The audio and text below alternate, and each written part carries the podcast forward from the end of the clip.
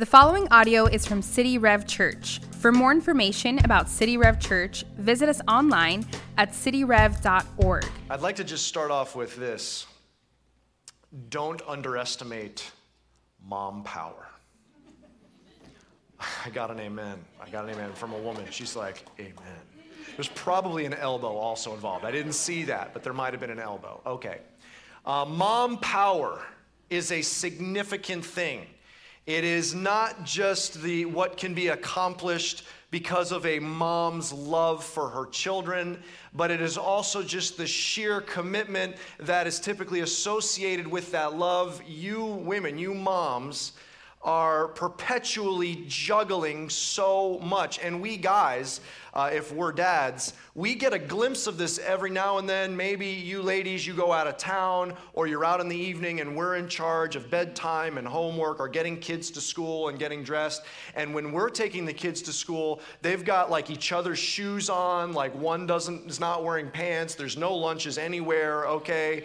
And we we forget uh, the mom power. We get a glimpse of it, but so many of you ladies are not are juggling so much, not just uh, raising your own children or worrying about your grown children, but also um, juggling. Many of you uh, are homeschool moms, you're educating your children as well. Many of you are, are, are juggling a career as well. You moms, you juggle so much. And I saw one picture recently that I think pretty much summarizes the mom power. Okay, and and and let me just show you this picture. First of all, just check this out. Okay.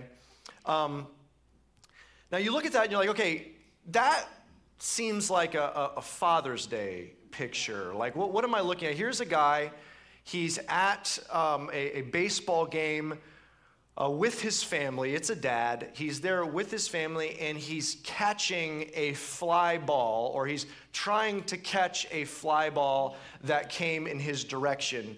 And you say, what does that have to do with mom and mom power? Well, let me show you the full picture go on to the rest of, of the picture there.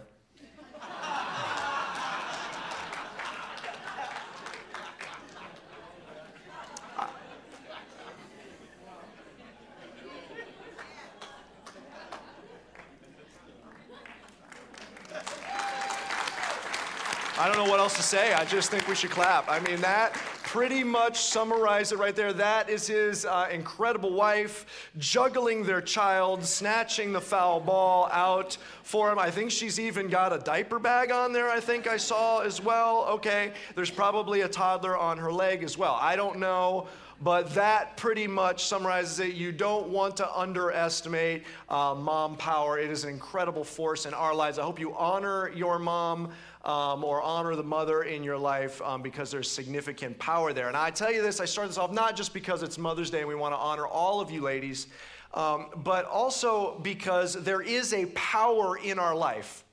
A power, let me say it this way there's a power available to us that we don't ever want to underestimate.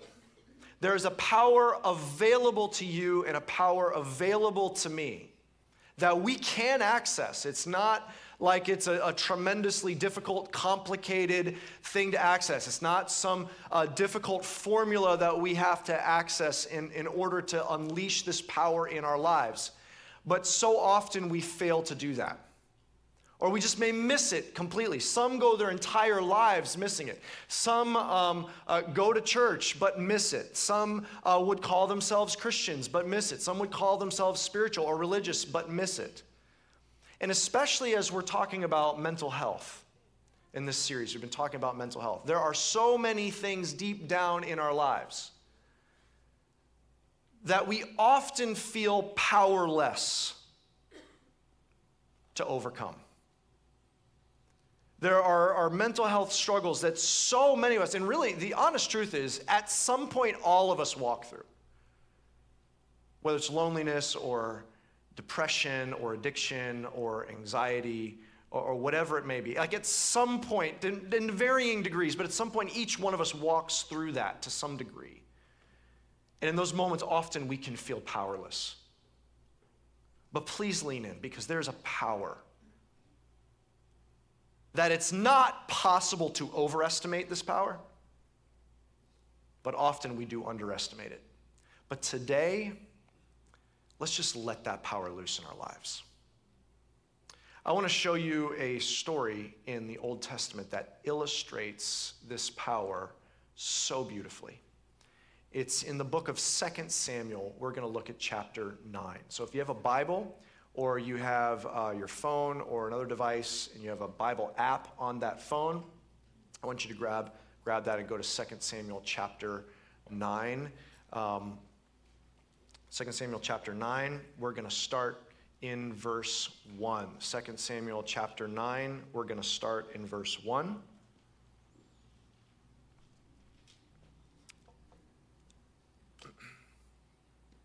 Here's what it says.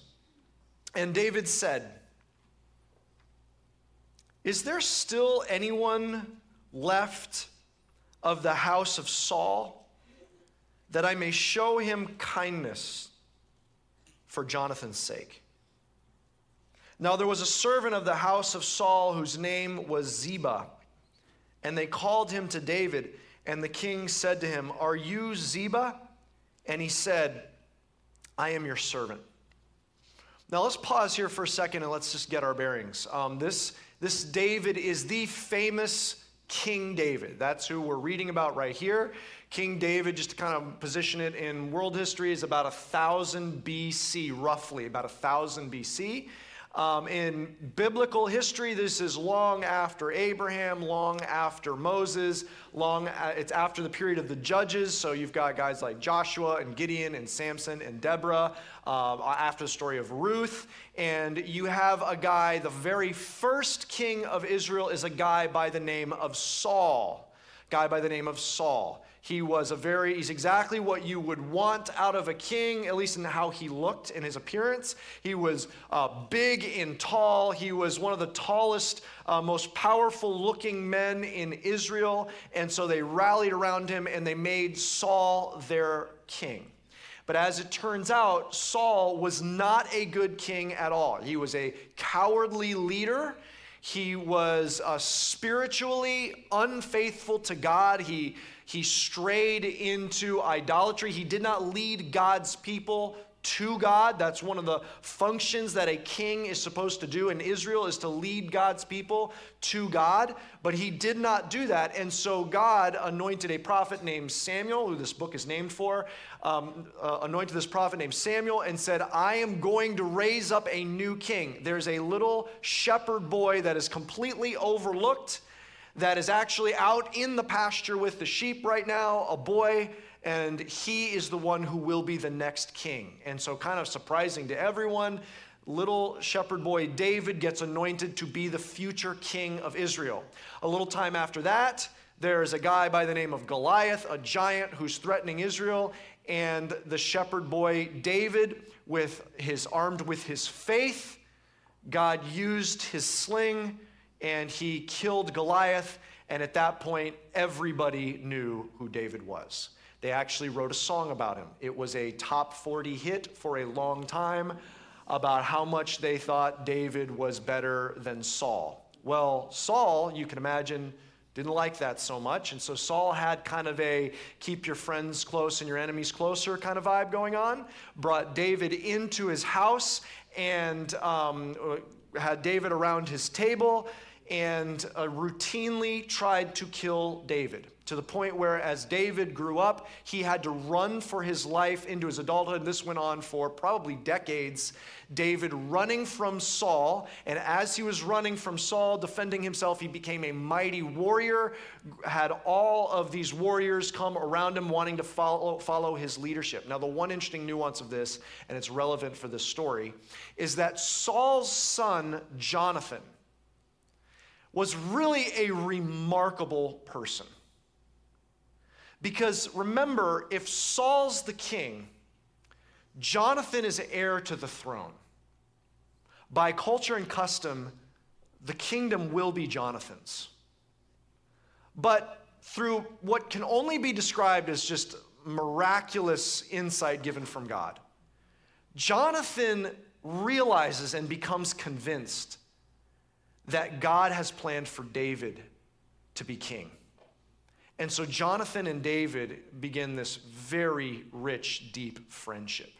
In fact, Jonathan spares David's life and protects David. So one day, when David learns that Saul and Jonathan have both been killed, he grieves, especially for his dear friend Jonathan. Well, David comes into power, and what would be customary and cultural, uh, even really um, throughout history, but in this time period, if you are a new king from another family, and David's not just from another family, he's from a whole nother tribe of, of Saul it would be customary to execute every living relative, especially every living male relative, and to cut off that line, the line of Saul. Why? Because they would perpetually be rivals to his rule and would constantly be trying to divide the country and the kingdom. And so it would be customary to deal with severely the house of his predecessor, Saul. But David takes a different path. Shockingly, remarkably, he says, okay, who's left living?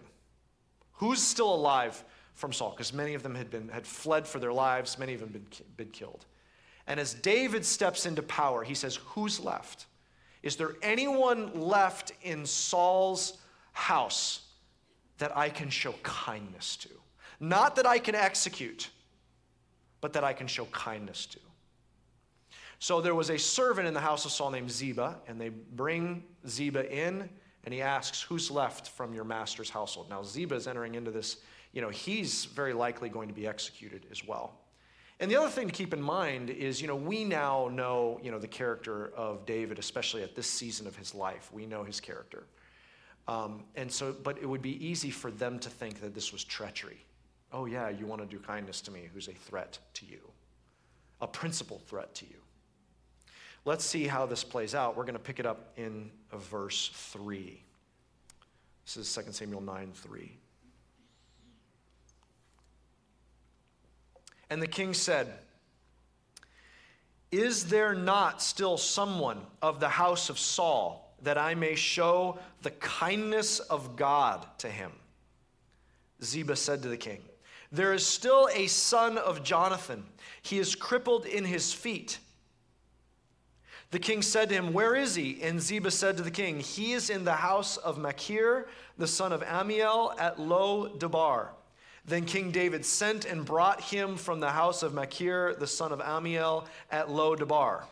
And Mephibosheth, the son of Jonathan, son of Saul, came to David and fell on his face and paid homage. And David said, Mephibosheth. And he answered, Behold, I am your servant. Now we get to the main character in our story. It's a guy by the name of Mephibosheth. Now, first of all, Mephibosheth is the grandson of Saul.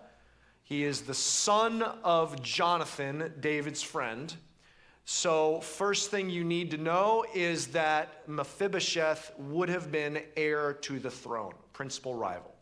Second thing you need to know is it's one of the most fun names to pronounce in the entire Old Testament. And I think I, we should all pronounce it together. Don't you think we should? It's fun. It's fun. Okay, ready? One, two, three. Mephibosheth. It's, it's a great one. In fact, if there are any expectant mothers out there, I mean, it's a, it's a winner, okay? Mephibi for short. I don't know, but it's a good one, okay? Mephibosheth. Okay, so he is Saul's son Jonathan, Jonathan's son Mephibosheth. If there is one person that David you'd expect to execute, it would be Mephibosheth. He enters in not knowing if this is, oh, sure, he wants to be kind to me. I bet he wants to be kind to me. My grandfather chased him around for the better part of two decades trying to kill him. I'm sure he's wanting to have kindness to me. So he comes in and he falls down on his face. Now, it says that he is crippled in his feet, he is disabled a few chapters earlier. You can go back this week in 2 Samuel, roll back a few chapters. It actually tells you what happened so that you're ready for this part of the story. When Saul and Jonathan were executed, all of their families flee and the remaining family members run for their life because all of a sudden you've got the king and the principal heir have been killed. That is absolutely going to send all kinds of disruption into the kingdom and all of their lives are at stake. Well, Mephibosheth at that moment was five years old. So the next heir was five years old, the prince. And it says his nurse picks him up and they take off running for their lives. While they are fleeing, it says that Mephibosheth falls and is crippled from that point on. Maybe he trips and falls down a cliff. Maybe he trips and falls and gets trampled. Maybe he falls off a cart or off of a horse. It doesn't give us the detail, but the one detail it does preserve, because this is significant, is he's crippled as he's fleeing for his life while the house that he belongs to has fallen. So here's what that means. First of all, he's crippled not because of anything that he's done to himself it was actually from the failure of his grandfather, Saul. It's actually his farther up his bloodline. It's actually his father's, his grandfather's failure that led to the fall of their house. And it's as he's fleeing for his life that he gets crippled. And so that is not only a product of something he didn't do, it's not just, it wasn't his fault. It was, uh, maybe it was neglect of this nurse, or at very least, it's because Saul fell. It's, it's not something he did. But secondly, it is a memorial of that failure. Oh, what happened to Mephibosheth? I remember the young four and five year old prince that was remembered throughout Israel. What happened to him? Well, it was when he was running for his life because of the failure of his grandfather, that he was permanently crippled. It is a memorial to him all of his life of his grandfather's failure. But more than that, it's very public. He was a public individual, publicly known, probably announced throughout Israel when he was born. And so he would be known. And it is a public, his, his uh, disability a public memorial to all of Israel of the failures of his family. So he's not only disabled, he wears the shame all of his life. Interestingly, the name actually Mephibosheth, the Bosheth part, actually means shame. And Mephibosheth, the name, is associated with two things idolatry. One form of his name actually has the name Baal in it. It's associated with his name means basically two things idolatry and shame, which were the failures, the failure of his family, and then the consequences of his family. So this figure is a, a representative of shame. Mephibosheth comes in, throws himself before David.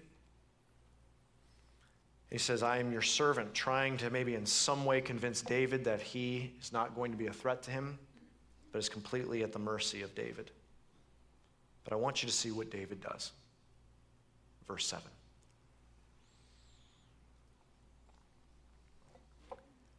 And David said to him, Do not fear for I will show you kindness for the sake of your father Jonathan, and I will restore to you all the land of your of Saul your father, and you shall eat at my table always.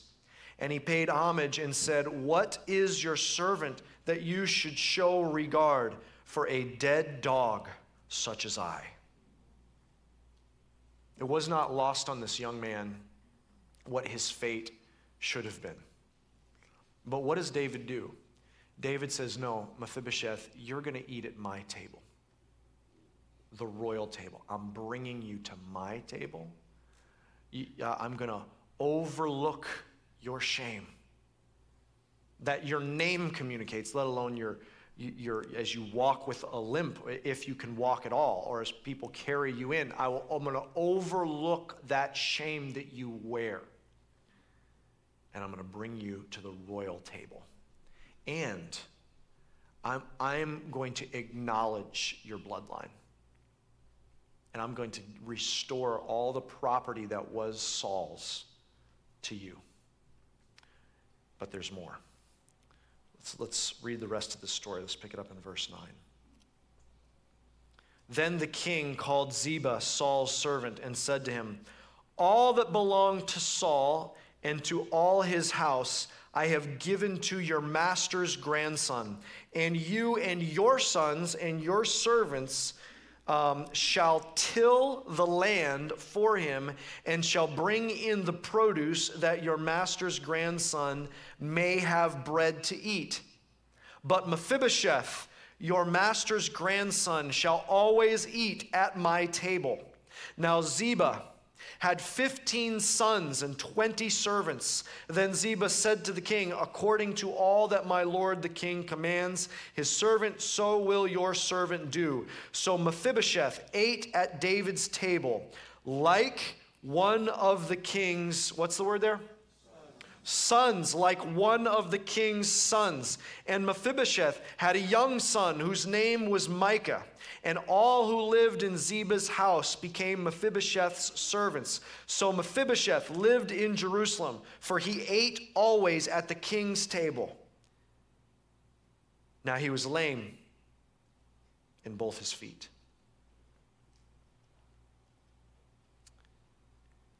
Interesting note to end on. Man, David goes above and beyond he welcomes him to his table and treats him like a son. He's just welcomed in. On top of that, he's restored all of Saul's property and his belongings and, and all of the land. But then he provides for the fact that Mephibosheth has a disability. He, Mephibosheth can't go out in the field and work these fields. So he provides Ziba, who has a significant household himself, and Ziba overlooks all of Mephibosheth's property. He makes provision for Mephibosheth's uh, um, his disability. Um, beyond that, we find something, I mean, so beautiful. Mephibosheth ends up having a son uh, ends up having a son of his own, and he names him Micah. Now, this is what's so beautiful. Remember, Mephibosheth, he carries this name around all his life, this name that is associated with idolatry and shame. But when he has his own son, he names him Micah. And you know what Micah means? Who is like the Lord. He's experienced. David wanted to show kindness, but you notice what he said earlier in the chapter? He said, I want to show God's kindness to, to him. Mephibosheth may still walk with a limp, may still carry a shameful name, may still be from Saul's bloodline, but it changes course with him. He doesn't pass on that shame. He doesn't pass on that idolatry. The next generation gets something different. It's, there's a pivot, there's a fulcrum, there's a shift at Mephibosheth because of the kindness of God. But you know, I can't help but, but notice how this chapter ends. You know, chapter 10, that's the end of chapter 9. Chapter 10 goes on to like uh, something else. Like it doesn't, it kind of leaves Mephibosheth there. And, um, you know, he actually does appear later in the story a couple times, but it ends with this phrase reminding us something that we already know. It ends like the final word here of his um, David showing kindness to him is that, and he's crippled. And we already know. He told us a couple chapters ago, you reminded us here, and then that's where you're leaving us with Mephibosheth. I mean, there's something kind of dissonant about that. It's like unresolved somewhat, right? And I think that's so critical. Because I think as we step back and we see what David did, I mean, we say, man, what could you ask for Mephibosheth more than what David did? I mean, what an incredible display of kindness. Like, how unbelievable. Like, how, uh, uh, um, how radical was his kindness to this man? I mean, that is absolutely incredible. Like, wow, that is so great. But deep down inside of us, I think each of us say, but I just wish there was something more. I just wish there was something a little bit more that David could do. I mean, David, I mean, I don't know what it would be. I mean, David did all that he could. I mean, uh, everything he had at his disposal, David did for this young man. But something deep down, I think, longs for something more, longs for, yes, but, but, but, but couldn't he, like, somehow no longer be associated with his bloodline? I mean, couldn't he walk around with the new name? I mean, couldn't he somehow be healed of his, of his lameness? Deep down, we're longing for a greater level of freedom than David could offer. And I think it leaves us there longing. Because we're longing for someone who's even greater than David. We're longing for the Son of David. We're longing for someone who would come that shows the kindness of God with an even fuller, more thorough work than David could possibly do. We're longing for someone who comes from the line of David, who says what David did is just a hint of one to come. In fact, a couple hundred years later, it promised that this one, the son of David, would come, and he did come. Jesus Christ, the son of David, came, and it promised as the over the next few hundred years, as the prophets talked about, who is it that is coming from the line of David? This is how they describe the one who is to come in Isaiah 35. It says this Say to those who have an anxious heart, be strong, fear not. Behold, your God will come with vengeance. With the recompense of God, he will come and save you. Yeshua, he will save you. Then watch, the eyes of the blind shall be open, and the ears of the deaf unstopped. Then shall the lame man leap like a deer, and the tongue of the mute sing for joy. For waters break forth in the wilderness and streams in the desert. That is what the Son of David will do. He will do beyond what David could do, he will work miracles. When uh, there, was an, there was another Jonathan named John the Baptist. And his entire ministry was to say, No, it's not about me, it's about the Son of David. And he pointed to Jesus. And at one point, John, John the Baptist said, Jesus, he sent message to Jesus. He said, Jesus, are you really the one? Like, when, uh, we just need to know for sure, are you really the Messiah? And Jesus sent message back to John. And he said, said to his messengers, Tell them what you've seen. The blind can see, and the lame can walk. He worked in power. See, Jesus can do what nobody else can possibly do. There is a power that Jesus can do that King David only hints at. The question is do we believe that power to be released in our lives? What can Jesus do? David overlooked Mephibosheth's shame. But that's, that's, but Jesus did more. I want you to write this down. This is what Jesus did. Jesus doesn't just overlook our shame, Jesus removes your shame. He removes it away. Jesus lived the life that you and I could never live. And he takes all of our sin, all of our guilt, all of our brokenness, and he took our shame on himself. What is shame? See, here's what the enemy does. Christian, you've got to know how shame works.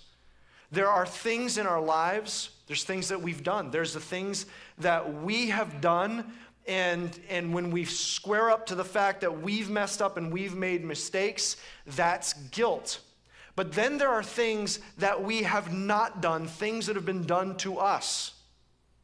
There are things that we that are just injustices. Maybe it's it's some some type of abuse or neglect. There are things that have been done to us. Those are injustices. But shame takes either one of those categories and takes it another level. Shame is where we take those things we feel guilty about or these injustices we've suffered and they become our name. They become our identity and there's the whisper of the enemy, the accuser in our ears. If anyone knew really what's happened to you, if anyone knew what you were struggling with, if anyone knew what you had done, they would never love you or accept you. And so this plays out in mental health, Christian. A Christian struggles with anxiety, and then on top of that, the enemy brings shame. I can't believe you're struggling with anxiety. I mean, if you were a real Christian, you would have the peace that passes understanding. But look at you. Do you not have enough faith? If you just had enough faith. And so he takes our struggles with anxiety and pours shame on it, further isolating us from the power of God in our lives. Or maybe it's depression and a Christian is walking through depression. I just, I, have no joy. I just feel so helpless. Or maybe I'm, I'm having really dark thoughts that I don't know what to do. I have no hope, no joy. And I know that I'm supposed to have the joy of the Lord and it's supposed to be my strength. And, and maybe someone send me Bible verses, but they don't help. And I'm trying to pray and I'm not getting help. And then the enemy comes in as an accuser and adds shame. What's wrong with you? If you were just as strong as so and so, then you wouldn't be struggling with depression anymore. And he piles on shame pushing us down till we're wearing it, till no one can know this because this is really who I am. Or maybe it's addiction. And maybe, Christian, as you've struggled with anxiety or depression, you've looked to things to help um, help you with, with, get through and help you make it. And you've looked through for things to, to, to numb the pain, to numb the anxiety, numb the depression. Maybe it's a, a chemical addiction or a sexual addiction or some kind of addiction. And on top of that struggle, on top of that is shame, where the enemy comes in and says, Look at you, you're an addict. No one could love you. How could you do this? You're a disappointment. You failed. Don't ever tell anyone what you're struggling with. Keep it in the dark. And so now it's a combination attack, keeping you isolated and in the dark. Whatever it is that you're struggling with, understand how the enemy works. He's piling on shame as if what's happened to you or the things that you've done, your guilt or the injustices in your life, are something that you're named for and you're wearing. And as you're limping with that brokenness, it is a marker of shame to you. But, Christian, Jesus has removed all of your shame. That is not who you are. He's given you a brand new name, something David could not do for Jonathan's son. He's given you a new name. You've taken on his name, Christian. You are redeemed. You are the people of God. He has given you a new name. He took all of your shame. And how did he do it? The son of David took all of your shame on himself. He took it all on himself. How valuable are you, Christian? As the enemy is, is accusing you and telling you you're not valuable, how valuable are you? Look to the mutilated figure on the cross and see his blood rolling down his barely recognizable body down the cross and onto the ground, the blood soaked ground beneath him. And as you see him hanging there, mocked and ridiculed and naked and shamed, know that that was God's gift for you because he loves you that much. He said, I'm going to expend the treasure of the universe for your soul to take away your shame. And be, because of that, if you are in Jesus, there is no condemnation for you. Every morning, there are mercies and grace renewed for you. You are justified in God's eyes as if you had never sinned in His eyes because you carry the righteousness of Christ. Do you believe that, Christian? That is who you are. Jesus doesn't overlook your shame, He removes it. But Jesus also does this Jesus repositions your bloodline. That's not something David could do from Mephibosheth. But Jesus does something more for you. Maybe you can relate to Mephibosheth and you walk in a bloodline in a house marked by shame. And maybe you find yourself crippled in this life. Maybe crippled emotionally, crippled relationally, crippled with addiction, crippled with fears, crippled with a sense of self worth. You find yourself crippled from the house that you come out of. But Jesus wants to change the story for your lineage with you. But not just for your descendants. He's going to roll it back to you and reposition you. J- David welcomed Mephibosheth to his table like a son. Jesus makes you a son, he makes you a daughter. He adopts you in, purchased by his own blood, and you have now become a legitimate child, not of any other human father, but a child of Almighty God. That's now your bloodline by the blood of Jesus. That's who you are. He makes you part of a family, a part of a church family. You're welcomed into a church family, and your family of God. That bloodline, by the blood of Jesus, the blood of Jesus is more powerful than any other blood in the world. That is more real about you than the earthly bloodline you're from. He's renamed you. He's actually made you such a legitimate child or daughter that he calls you an heir what earthly kingdom could compare to what you are an heir, what you will inherit of the kingdom of the universe that the King of Kings and Lord of Lords rules over? And he's made you a son and daughter of heir. That is who your family and your bloodline is. He's repositioned you beyond what you can possibly imagine. Jesus, he removes your shame, he repositions your bloodline. And lastly, Jesus redeems your brokenness. The passage ends with David did all of this, but Mephibosheth was still crippled. Jesus is going to take whatever brokenness you have, whatever emotional, mental health brokenness you have, and he will redeem it because that's who He is. He's a redeemer. Some, everyone will find healing from that brokenness in this life or the next. Everyone will find complete and total healing at some point in our existence. Some will see in this brief life that we have we'll see that miraculous power remove that brokenness from us here. Others of us, with the, with the much longer eternity that we will exist, will find that healing there when we enter into eternity. But all of us will find it redeemed. Do you know what it means when He's going to redeem it? It's not just that He's going to help it, He's not just going to help it along, He's not just going to resource it. He's not even just going to fix it, He's going to turn it back around to be one of the most glorious parts of your story. He's going to take your brokenness and he is going to turn your story. Not just, I know there's tragic parts of your story, but we're going to make it to the finish line. No, he's going to redeem your story back around so that it is one incredible adventure story that ties up everything into something that you better than you could imagine. He's going to work all of those things together for good. He's going to take those very ashes and he's going to actually turn them into something beautiful. He's going to turn them, the ashes of mourning that you would put on your head, he's going to turn it into a glorious royal headdress. He's going to take that wound. He's going to do with you what was done to his body.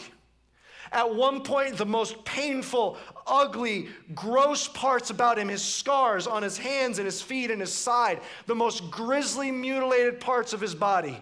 When he was risen and redeemed, they became the markers, the most beautiful parts of who he is because it was those very scars he redeemed us with. And those scars that you bear, what Jesus can do that no one can do, is he doesn't just fix them, he redeems them into the most beautiful parts of who you are. That's the power of your Jesus. That's what he wants to do in your life. The story of David just gives us a hint of what the Son of David can do. Christian, that's the power offered to you. Some of you are on a mental health journey. Don't fall into shame. You are loved, you are valued. Bring your struggle out of the dark and let Jesus start working through your Christian community. Bring it into the light. Let Jesus work through your Christian leaders, ministry leaders in your life. Let Jesus work through a counselor in your life, a Christian counselor. There's so many here in South Florida. Let, bring it into the light because you no longer need to hide in shame. Bring it into the light and let Jesus go to work and redeem in your life. Christian, let, believe what Jesus says about you that you're a son and daughter of the Most High.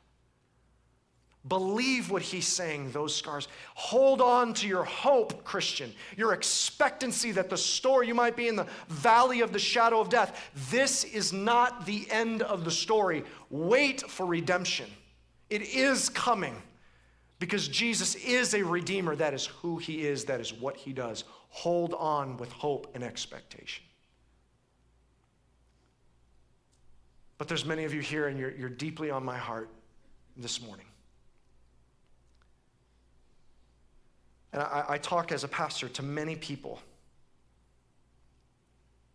who would walk away from this message misunderstanding. They walk away from this message saying, Yeah, yeah, yeah, I get it. I know, I know. I need to just kind of dial up the spiritual side of, of my life a little bit more. Pray a little bit more. I should probably come to church a little bit more often.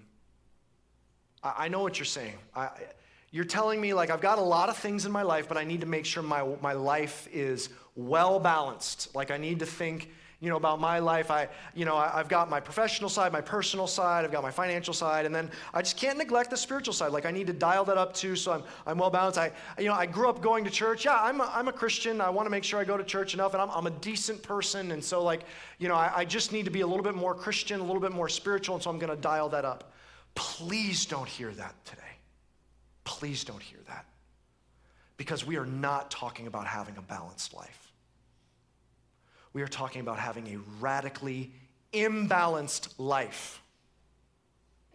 Following Jesus is all or nothing. It is all or nothing. It's not a piece of your life. The Bible says when Jesus, who is your life, appears one day, he is returning. Jesus is to be your entire life. It is the foundation everything builds on, it's the thing that encompasses everything you are. It is not having a, a little bit more spirituality, a little bit more Christian, a little bit more church. Those things will fail you. What you need is Jesus. Jesus is all of your life. Well, you sound like, I mean, when you say that, it sounds like you're telling me I'm going to have to surrender like a lot more. Like I've got this part of my life, I've got how I spend my time and, um, you know, how, what I'm doing with my career and my money and my goals. Like I've got all these things and my family, my relationships, my sexuality. I've got all these things. It sounds like, I mean, if I go there, that all or nothing, I'm going to have to surrender a lot more. No, you will have to surrender everything.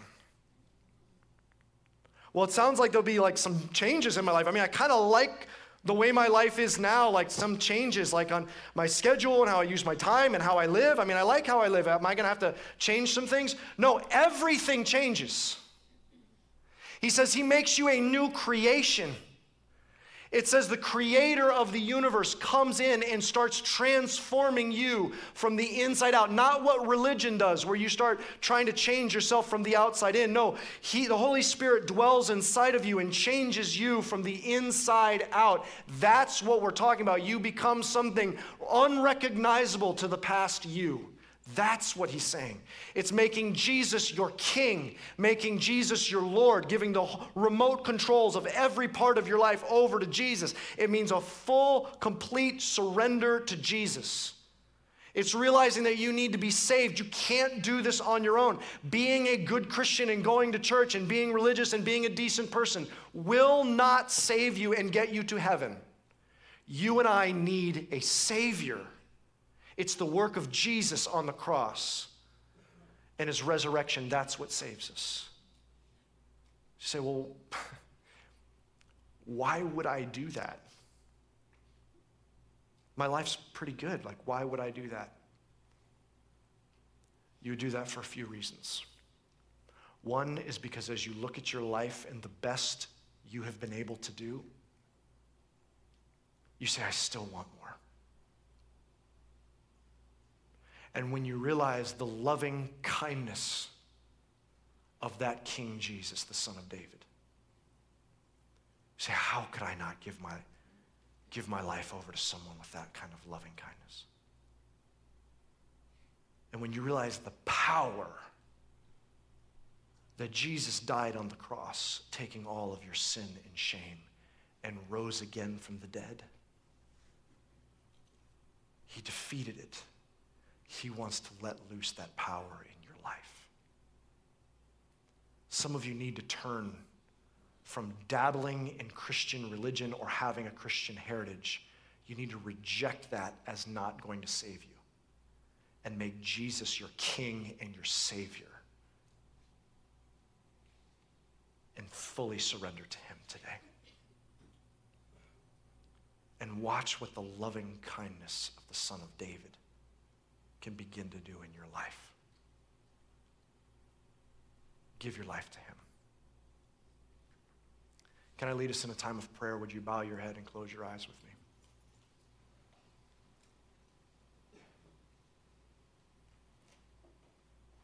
Maybe there's a high school student here or a young adult. Maybe you grew up here at City Rev. And you say, Look, I think my faith has been my routine and my parents' faith or my church's faith. Salvation doesn't come through association. Today, you need to make your faith your own and surrender to Jesus. Maybe there's someone here who's you say, "Hey, I'm, I'm religious. I would call myself a Christian, but I've tried everything for my mental health, and I keep winding up brokenness. I've tried talking to a friend, I've tried counseling, I've tried all these different things and but maybe where you've never started. I mean, all those things are important, do those things, but where it needs to start is a surrender to Jesus. It's imbalanced. It's giving him everything. Surrender to him today, would you please? Find salvation truly. Give your life over to King Jesus here's what I want to do. Um, if that's you, with no one looking around, if you want to put your faith in Jesus, in a moment I'm going to invite you to lift your hand in the air. Whether you're here at the West Pines campus or there in Cooper City or watching online, I want you just to put your hand in the air to say that today is the day I'm putting my faith in Jesus. So you'll always remember this day. So today, if that's you, take that step. Find the loving kindness of your Savior Jesus if you want to take that step and find salvation, I want you to slip your hand in the air and put it back down. No one's looking around. Just extend your hand in the air and say, I want to find Jesus. You can do that now. Amen. Praise God. Amen. Amen. Anybody else here, Cooper City or online, you just say, hey, that's me. I, I need to give my life all, everything. I need to surrender to Jesus. Just slip your hand in the air and put it back down. He sees it.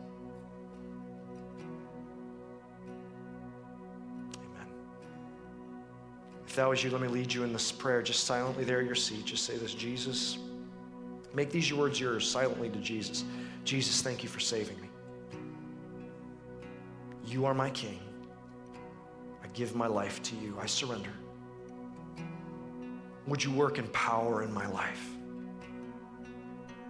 I will follow you, my King. In Jesus' name, Hey, church, there were people who gave their life to Jesus today. Can we just celebrate that with them? Hey, we're so excited for you to take that step. And listen, that's a very personal, but not a private step. And so here's what I want to ask you to do. If that was you, if you're watching online, grab your cell phone, go to cityrev.org slash faith. It's going to ask you some questions. We're going to, we're going to ask you those because we want to mail you a Bible. If you're here, you can do the same thing. On your phone, go to cityrev.org slash faith, or you can grab that Get Connected card and take that with you to guest services. We'll put a Bible in your hands today. We want to celebrate with you. Church, we're going to close with a song, and we are going to celebrate that our Lord Jesus, He took on sin, He took on our shame, He took on death itself, and He defeated it, Christian. He defeated it, He rose again from the dead. Let's celebrate that power in our lives. Stand with me as we close. Thanks for listening. For more resources and to check out other teaching series, please visit our website at cityrev.org. If you would like to speak to somebody about beginning a relationship with Jesus or ask any questions you have about this teaching, you can email us at podcast at cityrev.org.